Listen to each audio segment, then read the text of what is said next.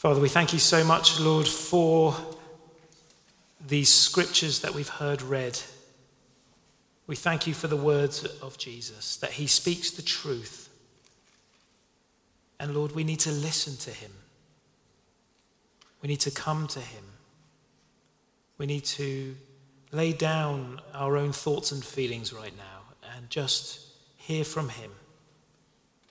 May we be like those who come to the true vine, that we might have life and bear fruit. So speak to us, we pray, Father, in Jesus' name. Amen. Amen. What a lovely bunch of grapes in front of me this morning. Fruitful for the Lord. How do you feel this morning? Good? Do you feel like a healthy bunch of grapes bearing fruit in all areas of your life? Looking good, blessing people? Or, like me sometimes, do you feel a bit more like these? Anyone know what I've got in here? Raisins. They can be a blessing too, actually. Always got a pack in my pocket in case the kids get hungry. But raisins, very different, same fruit, but dried, withered. Which do you feel more like this morning? Or maybe depends on the day. Jesus says something really important this morning. Well, he always says something important. But the verse, first verse of this passage this morning is I am the true vine. I am the true vine. He is, and we are the branches. We are like this bunch of grapes. We're a branch. We're not just like a grape, we're like a bunch of grapes. We're a branch on a vine. And Jesus is the true vine. Of course, that also would mean, then, of course, if he's the true vine, there must be false vines. He's the true vine. Now, there are many vines in life. Can you picture a vine, by the way? Can you picture a vineyard in your mind? A sort of rows and rows of, uh, of grapes in a vineyard with uh, vines. Okay. Many vines in this world. So let's just think about it this way. What, are, what kinds of vines in life are we plugged into, grafted into? receiving life from. There's many different vines in life. That could be true. And they're not all bad. There's just lots of vines that bear fruit in different ways. For example, we're plugged into families. We're plugged into different kinds of groups or clubs or societies. We might be plugged into a school or a workplace, a gym, a church, a network, we're plugged into businesses and money and banks and all sorts of things that bear fruit in different ways, isn't it? You might be plugged into a business that bears fruit of money. Or you might be plugged into a gym that bears fruit of huge muscles. None of those things are necessarily bad, but none of those are the true vine that bears fruit for God that lasts. We know that, really, don't we? We know that if I'm plugged into the vine of the gym, I might bear fruit, but it won't last. they will eventually wither, etc. You get the picture on that one. Or money, or families. They bear fruit, but not fruit that lasts. Jesus is the true vine. Now, the problem we have, of course, is that we tend to believe if only I find the right vines in life, I will bear fruit that will last. If I just keep finding the right group, the right relationship, the right friendships, the right societies, the right hobbies, the right balance of life, the right amount of money, the right bank, the right phone, the right whatever it is, I will bear fruit that will last. And Jesus says, you cannot bear fruit unless you remain in me.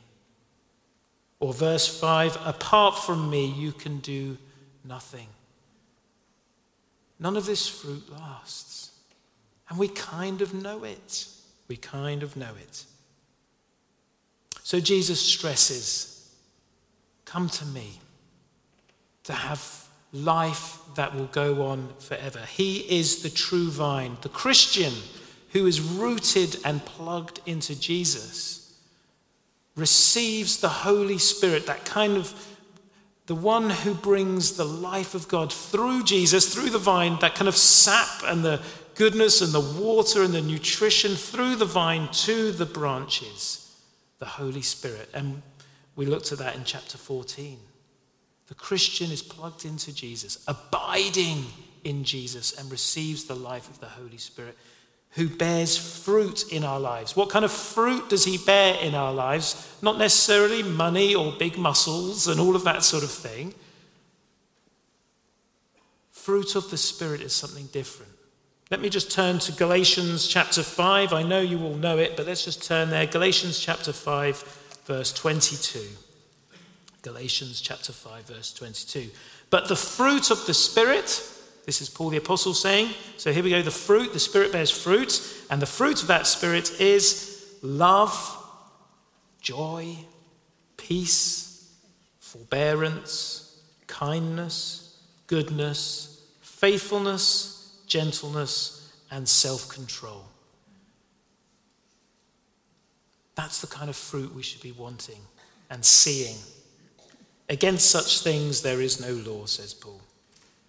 Wonderful things, love. Who doesn't want love in their life? Who doesn't want joy or peace or patience or kindness, goodness, faithfulness, gentleness, and self control? And we see that beginning in John chapter 15. We see, of course, love being one of the most important fruits that comes from being abiding in Jesus. Look at verse 9. As the Father has loved me, so have I loved you. Now remain in my love. Remain in my love, a fruit of the Spirit. Also, we see joy in this passage as well. Did you notice that? Verse 11 I have told you this so that my joy may be in you. That's a fruit of the Spirit. Joy. Not just that you go around laughing all the time. That would be quite difficult to go about living life just constantly laughing a joy that is deep down, a joy that makes your steps light, not heavy, and that your joy may be complete. We saw peace in chapter 14, verse 27. Craig preached last week on it. We see a peace that the world does not, cannot offer us. Chapter 14, verse 27, Jesus says, Peace I leave with you, my peace I give you. I do not give you as the world gives the vines of this world. I don't give you those things, I give you something more peace, self control, faith, all those other fruit that we saw in Galatians 5 is there in the passage, verse 10. Did you see verse 10 about obedience? If you keep my commands, you will remain in my love. That's a fruit of the Spirit. Obedience to Jesus. You might not, oh, I like the other, I like the love and the joy bit, but obedience, that's one of the fruits of the Spirit. Faithfulness, self control. We're going to think about that in a few moments. Well, okay, sounds wonderful. And it is wonderful, actually. Most people, if you go out in the world and ask people what they most love, or at the end of their lives, what did you want most? Love is at the top, isn't it? Love is always at the top of the list. Peace is a close second, I'd imagine. Joy, too. All those things. So, how is this fruit produced? Let's think a little bit about that. Firstly, well, by abiding in Jesus. By abiding in Jesus. Verse 4 Remain in me as I remain in you. Remain in me. Abide in Jesus. Without him, we cannot bear fruit, verse 4. No branch, it's an obvious thing to say, isn't it? No branch can bear fruit without being in the vine.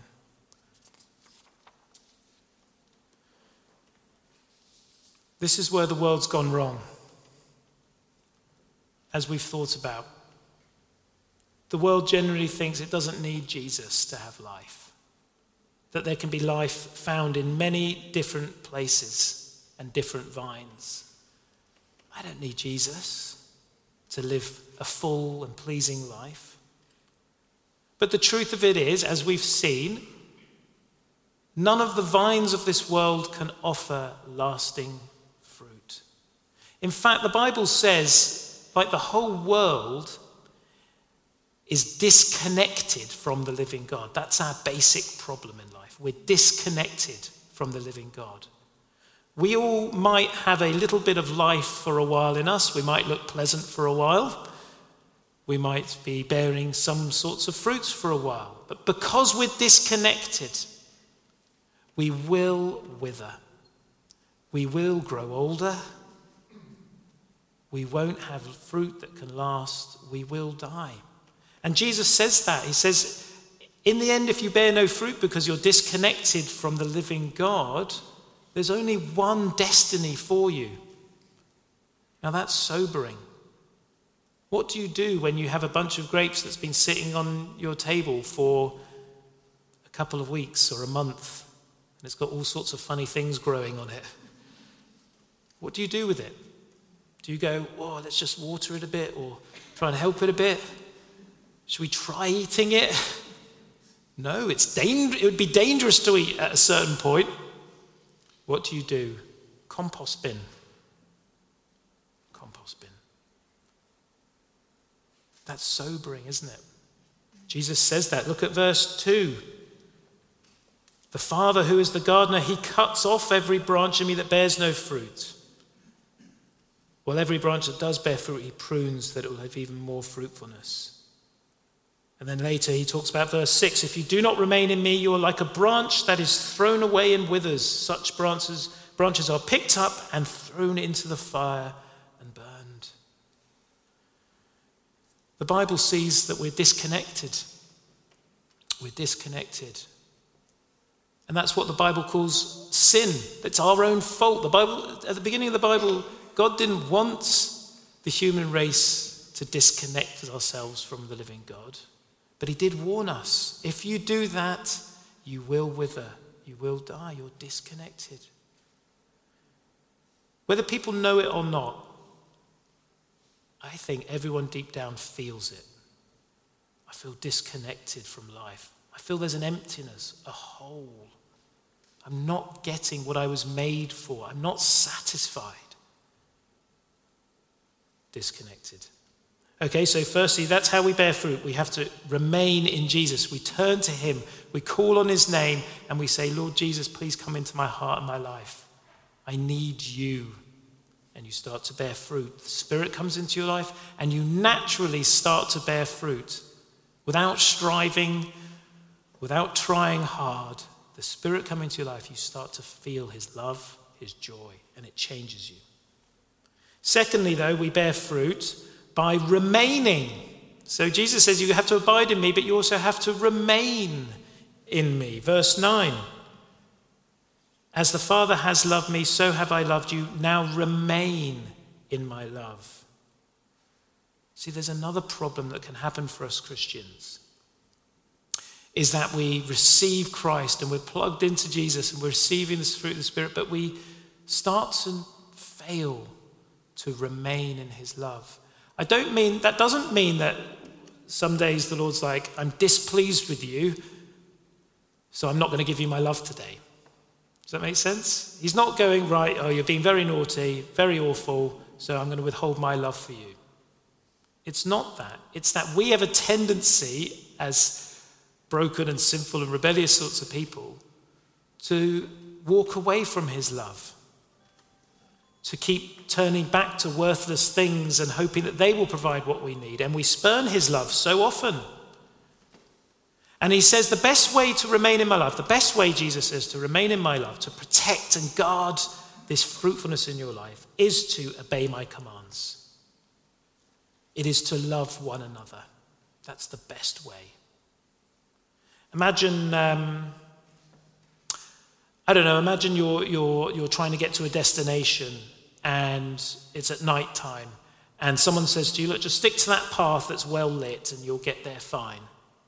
If you remain in the light, you'll get there. It's when you decide to go, Well, I think that's all right, that's a good way, but I'm just going to check out this side alley, see if I can get there a shortcut. And you venture off the path, and suddenly you're not remaining in the light, and you get into trouble Does that make sense? So Jesus says, Remain in my love. It's brilliant there. The best way to do that is to stay together as a nice bunch of grapes and love one another. Love one another because when you see the love of Christians for one another, you'll experience the love of Jesus and it will spur you on to stay in that place. It's when we wander off and we fail to experience the other love of Christians, and we fail to love them back, we get into all kinds of dark alleyways. Thirdly, here's the other way we bear fruit, okay? It's a toughie, so brace yourself. There's a gardener. There's a gardener. And that makes sense, doesn't it? Jesus says, verse 1, I am the true vine. So Jesus is the vine, and my Father, God the Father, is the gardener. Now, that makes sense as well. I mean, I'm not a horticulturalist or whatever, I'm not a very good gardener, but I, I probably understand it that if you just leave a vine to itself, it won't bear as much fruit as it could. Is that right? Yeah?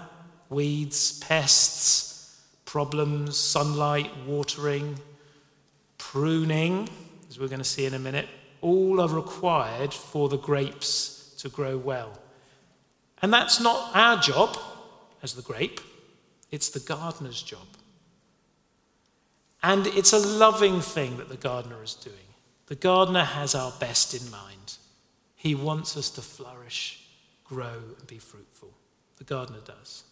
But he might have to do some difficult things. Let's have a look at how he gardens. Verse 2, you ready for it? He cuts off every branch in me that bears no fruit. While every branch that does bear fruit, even if you're doing really well, you're bearing fruit, look at this, every branch that does bear fruit, he prunes so that it will be even more fruitful. Pruning. Again, I'm not a gardener, but I think it involves secateurs. Is that right? Or great big scissors. And you go round cutting off all the bits that are dying not bearing fruit, getting in the way, um, in order to help the rest of the fruit grow well. Am I right? I am right, roughly. Pruning. Pruning. What does that even mean in the Christian life? If you ever ask yourself, have you ever spent a bit of time in prayer saying, God, you pruned today? yeah, that week was some serious pruning. Thank you. I feel fruitful pruning. It might mean he wants to cut away the sinfulness in our lives, to get rid of the things that are harming us but we don't know it. He might be dealing with us in ways that are challenging and painful. I'm sure no one likes the, the vine, probably doesn't like it too much when it's pruned. It can be painful but it will bear fruit in your life if you regard it rightly. Let's try and think of one or two examples. Hebrews 12, verse 10, talks about the discipline that God the Father brings into our lives. And he does it because he loves us. Paul talks about, the writer of Hebrews talks about um, every loving father disciplines his children for their good, even though the children don't like it.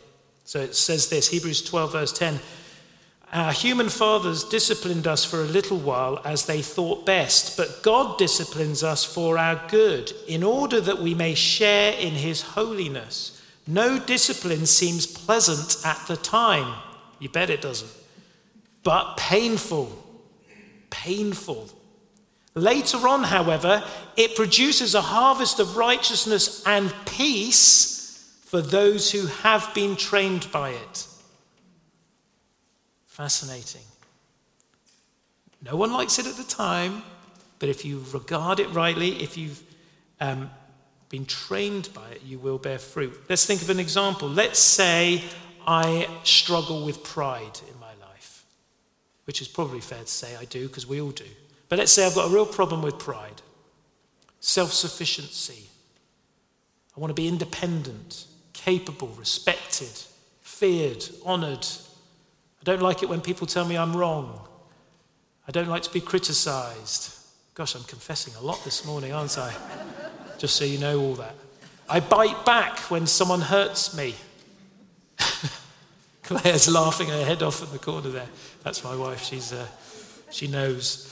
Um, you know what I mean? Irritated. I want to get revenge because they, they, they embarrassed me, they insulted me. All those, I've struggled with pride. How's the Lord going to prune me? He's going to have to humble me. He's going to have to put me in situations where I will be exposed. He's going to have to take things away from me, maybe, that have boosted my pride. Maybe I'll lose my job. Maybe someone, I'll make big mistakes and people find out. And here's the thing no one likes that at the time. But it's the way you respond to the Lord's pruning that will determine whether you bear fruit. Because I could go one of two ways. If the Lord humiliates me or humbles me, I've got two ways to go. I can get angry. I can curse the Lord and curse others and say, I've had enough of that. I can protect myself, put up the walls, harden my heart. I will definitely not bear fruit that way. Or I can humble myself before the Lord and say, You're right, I have been a fool. Thank you for showing me that. As painful as it was, I'm now going to go and say sorry to a whole bunch of people. And then the Lord pours his forgiveness, his joy, his peace, his patience, his kindness, and he fills your heart to overflowing. And you say, Good is the Lord, for he's disciplined me today. Have you ever done that? Have you ever recognized what God is doing in your life? See, we want the Christian life where it's just God just pours buckets of blessings over our head no matter how we're living or what we're doing. more, Lord, of your blessing, more, Lord, of your love. I love it. And He's like, but I'm tr- that hard thing in your life, you're not facing it. Or we go, Lord, what's going on with all these hard things in my life? This is ridiculous. Why haven't you sorted this out and that out and all? Because He's saying, because you're not recognizing my discipline. You're kicking against me rather than humbling yourself before me. You're wanting the wrong things. All right, I think you get the point on that one. So that's the three ways we can bear fruit. Just quickly, I want to deal with three ways in which bearing fruit is so important and brilliant. Okay, here's the, the, the ups of bearing fruit, why we should want it. First of all, verse 8 it will bring glory to God when we bear fruit. Verse 8 This is to my Father's glory that you bear much fruit, showing yourself to be my disciples. You bring glory to God. And in bringing glory to God, you find satisfaction for your soul, because that's what we were made for. It's really great. We all feel it and know it when we bring glory to others. Here's a few examples. We might play for a football team or a sports team or something, yeah? And imagine you play your part really well, you're a part of a team and you score a goal or whatever. You can, you can bring glory to yourself for sure. Way! Or you can hug your team, thank the fans, all of that stuff, and you bring glory to another. You bring glory to your team. Does that make sense? And you feel good about that, right? Or it might be your workplace or your family. You bring glory to others and you feel satisfied. Bit like the vine, isn't it? You're plugged into those vines and you feel the satisfaction of bringing glory to that thing. Yes? But of course, we were made for the true vine, Jesus. And so when we bear fruit that well done part of the team. Look at that love going on there. Look at the things you're doing in the world for Jesus, etc. It brings glory to Him, and you feel that satisfaction. You suddenly say, you feel heaven itself cheering and going, that brings glory to God. Does your life feel like that? Does your life feel like that? How wonderful it is when it does. Okay, uh, so that's one way. Verse 8, bearing fruit is brilliant. Look at verse 7, though. This is a good one. And it happens again in verse 16. If you remain in me, and my words remain in you, and you're bearing fruit, ask whatever you wish, and it will be done for you. I kind of like that one. If you bear fruit, God will do whatever you say. Of course, it's not a way of controlling God, is it? And so many of our Christians fall into that trap. If I pray enough, if I go to church enough, if I do enough good things, I've got God right where I want Him. I can ask whatever I want and He'll give it to me. That health thing and the money thing and the, I don't know, the comfort thing and the holiday thing or whatever. He'll pour it all out because I've done the good things, yeah? That's not what it is at all. it's not what it is at all. It's more like this. Um, imagine you're a soldier in an army in a war. Okay, I'm, it's maybe not the best illustration because it's not a pleasant thing to be in, but imagine you're a soldier a, and you have your captain. And it's a really important cause. And all your friends and others and everyone's in the effort together. Yeah? And you're a soldier in that war. And you turn to your captain and you say to your captain, oh, You see that hill over there that the enemy holds? We have to take that back. We can do it. I can do it. I'm up for it because we want to get rid of that enemy. Imagine the enemy's really awful, okay? And it's going to bring glory to the, the king or the queen. It's going to bring good for our land and our people, yeah? And you, you go to, and you say to your captain, I can do it. But I'm going to need this, this, this, and this. I'm going to need some help and some soldiers and some whatever, and all the resources I need. What's the captain going to say who has the resources, has all the things? The captain's going to say, Whatever you want and need, I'll give it to you. Yeah? But imagine that same soldier said to the captain, I just need a bit more annual leave. Uh, I just want to go home and have a comfortable life. You guys go and do it. Um, and please, can you, I need, you know, better comfort. The beds aren't great. All those things, yeah? The captain's going to probably discipline us. Court martial, do you see what I'm talking about? Forgive me if that was an inappropriate illustration. But the point is, is when you're bearing fruit, when you're loving one another, when you understand the darkness of the world, what Jesus is doing in the world, what he's doing in our lives, and you say, I'm part of that. I want to bring glory to God with my life. I want to overcome the darkness with love. Jesus, this is what I need to do that. He's going to say, whatever you need, got it all, all yours. Okay, and then finally, the other important outcome you will bear fruit that will last. You see, everything that we achieve in life through being plugged into the other vines will bear fruit, but it won't last. It will die with us or die before us. It will not make it into the new heavens and the earth. But everything we do plugged into Jesus will last and will last forever. It'll count. It will count on the day of judgment what we do, that we bear fruit for Jesus. And this is where I'm going to come up with my final illustration. Because in, when Jesus himself talks about the fruit of the vine, what does he really refer to? Grapes? Yes, but something more.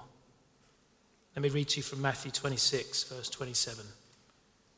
Then Jesus took a cup, and when he had given thanks, he gave it to them, saying, Drink from it, all of you. This is my blood of the covenant, which is poured out for many for the forgiveness of sins. I tell you, I will not drink from this fruit of the vine from now on until that day when I drink it new with you in my Father's kingdom.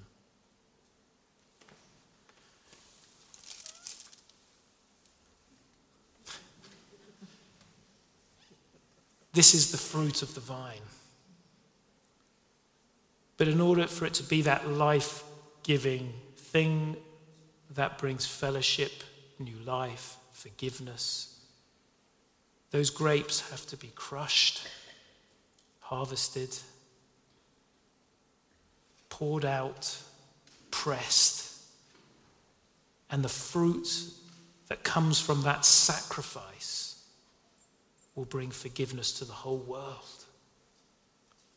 When we love one another as Christ loved us, our fruit will be like new wine. That will be for the healing of the nations. But it will also mean we have to pick up our cross and follow Jesus. Our lives have to be an offering, a sacrifice, just as Jesus did for us. Then we will bear fruit fruit that will last not just a week or a month or a year or a hundred years, but will change the world forever, forever.